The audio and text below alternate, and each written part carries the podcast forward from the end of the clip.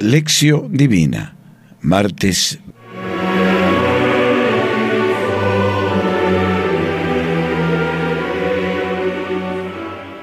Oración inicial.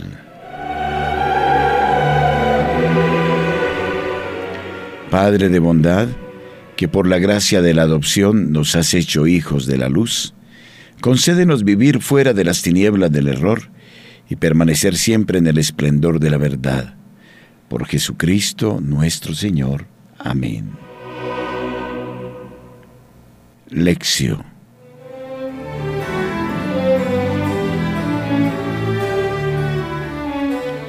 Proclamación del Santo Evangelio según San Mateo, capítulo octavo, versículos veintitrés a veintisiete. Gloria a ti, Señor. Subió a la barca y sus discípulos le siguieron.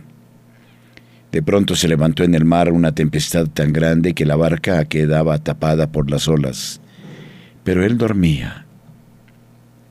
Acercándose ellos, le despertaron diciendo, «Señor, sálvanos que perecemos». Díceles, «¿Por qué tenéis miedo, hombres de poca fe?». Entonces se levantó, increpó a los vientos y al mar, y sobrevino una gran bonanza. Y aquellos hombres maravillados decían, «¿Quién es este que hasta los vientos y el mar le obedecen?».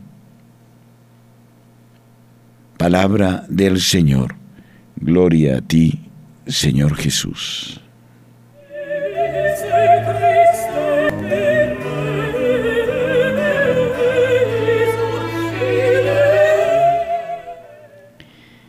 Meditatio.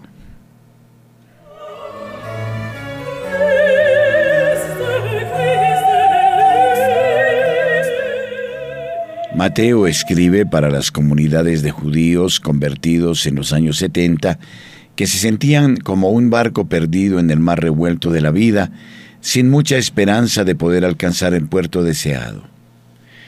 Jesús parece que duerme en el barco porque ellos no veían ningún poder divino que los salvara de la persecución. Mateo recoge diversos episodios de la vida de Jesús para ayudar a las comunidades a descubrir, en medio de la aparente ausencia, la acogedora y poderosa presencia de Jesús vencedor, que domina el mar, que vence y expulsa el poder del mal y que tiene poder de perdonar los pecados. En otras palabras, Mateo quiere comunicar la esperanza y sugerir que las comunidades no deben temer nada. Este es el motivo del relato de la tormenta calmada del Evangelio de hoy.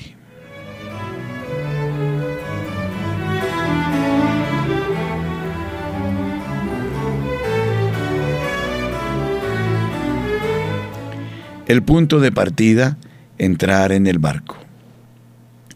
Mateo sigue el Evangelio de Marcos, pero lo acorta y lo incluye en el nuevo esquema que él adoptó. En Marcos el día fue pesado por el mucho trabajo. Una vez terminado el discurso de las parábolas, los discípulos llevan a Jesús al barco y de tan cansados que están, Jesús se duerme encima de una travesera. El texto de Mateo es mucho más breve. Solamente dice que Jesús entra en el barco y los discípulos lo acompañan. Jesús es el maestro, los discípulos siguen al maestro.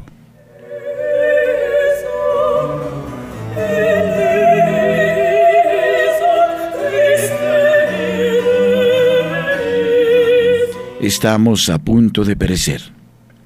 El lago de Galilea está cerca de altas montañas. A veces, por los resquicios de las rocas, el viento sopla fuerte sobre el lago, produciendo repentinas tormentas. Viento fuerte, mar agitado, barco lleno de agua. Los discípulos eran pescadores experimentados. Si ellos piensan que están a punto de hundirse, quiere decir que la situación es peligrosa. Pero Jesús parece no darse cuenta y sigue durmiendo. Ellos gritan, «Señor, sálvanos, que estamos pereciendo». En Mateo, el sueño profundo de Jesús no solo es señal de cansancio, es también expresión de confianza tranquila de Jesús en Dios. El contraste entre la actitud de Jesús y de los discípulos es grande.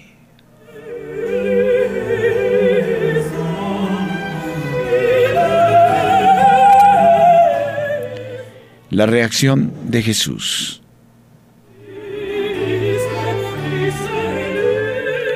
¿Por qué tenéis miedo? Jesús se despierta no por las olas, sino por el grito desesperado de los discípulos.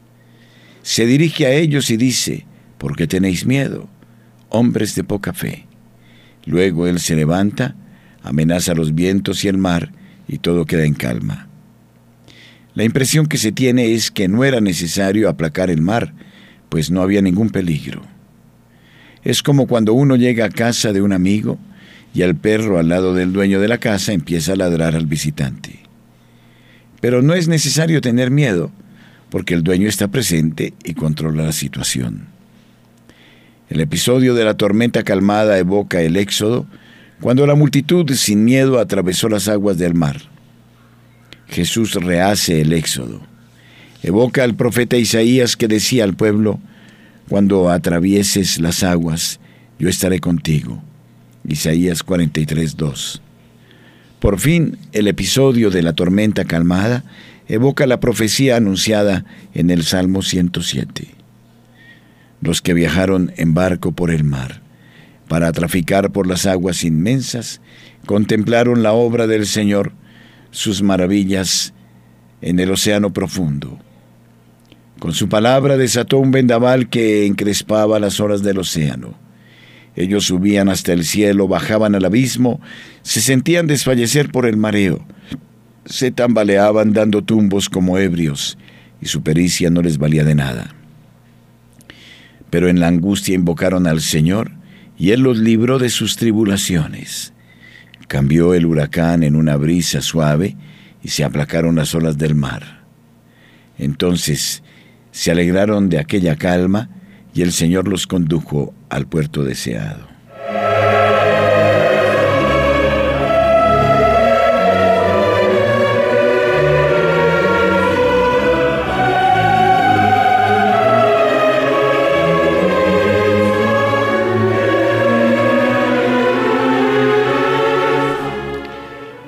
El miedo de los discípulos. ¿Quién es este hombre? Jesús preguntó, ¿por qué tenéis miedo? Los discípulos no saben qué responder.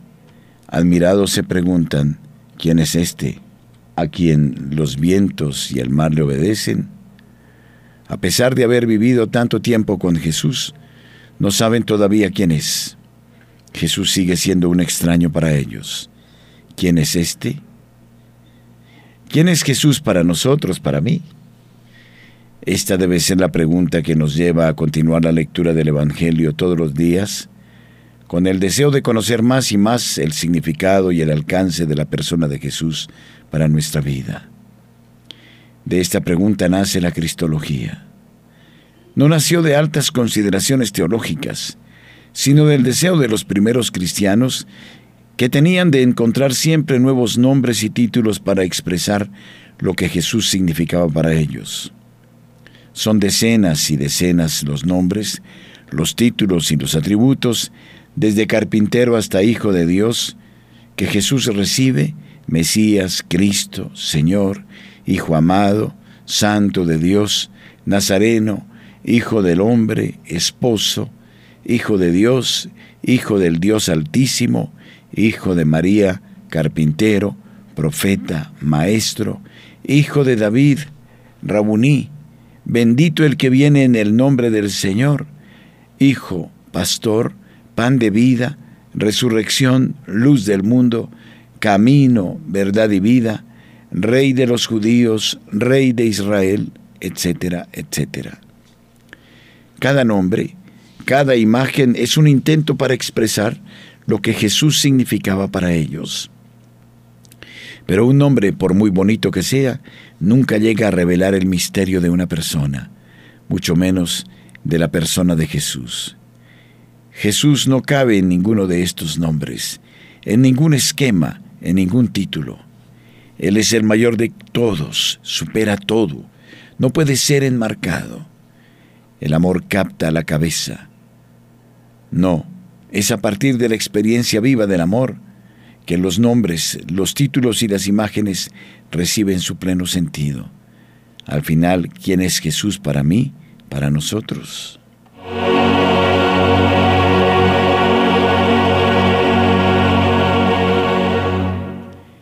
Elementos para la reflexión personal.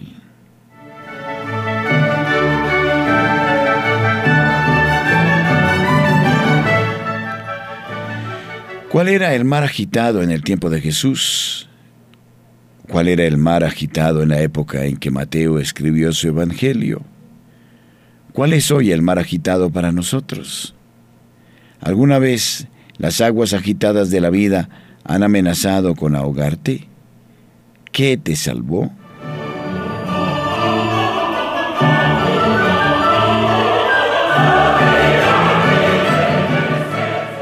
¿Quién es Jesús para mí? ¿Cuál es el nombre de Jesús que mejor expresa mi fe y mi amor?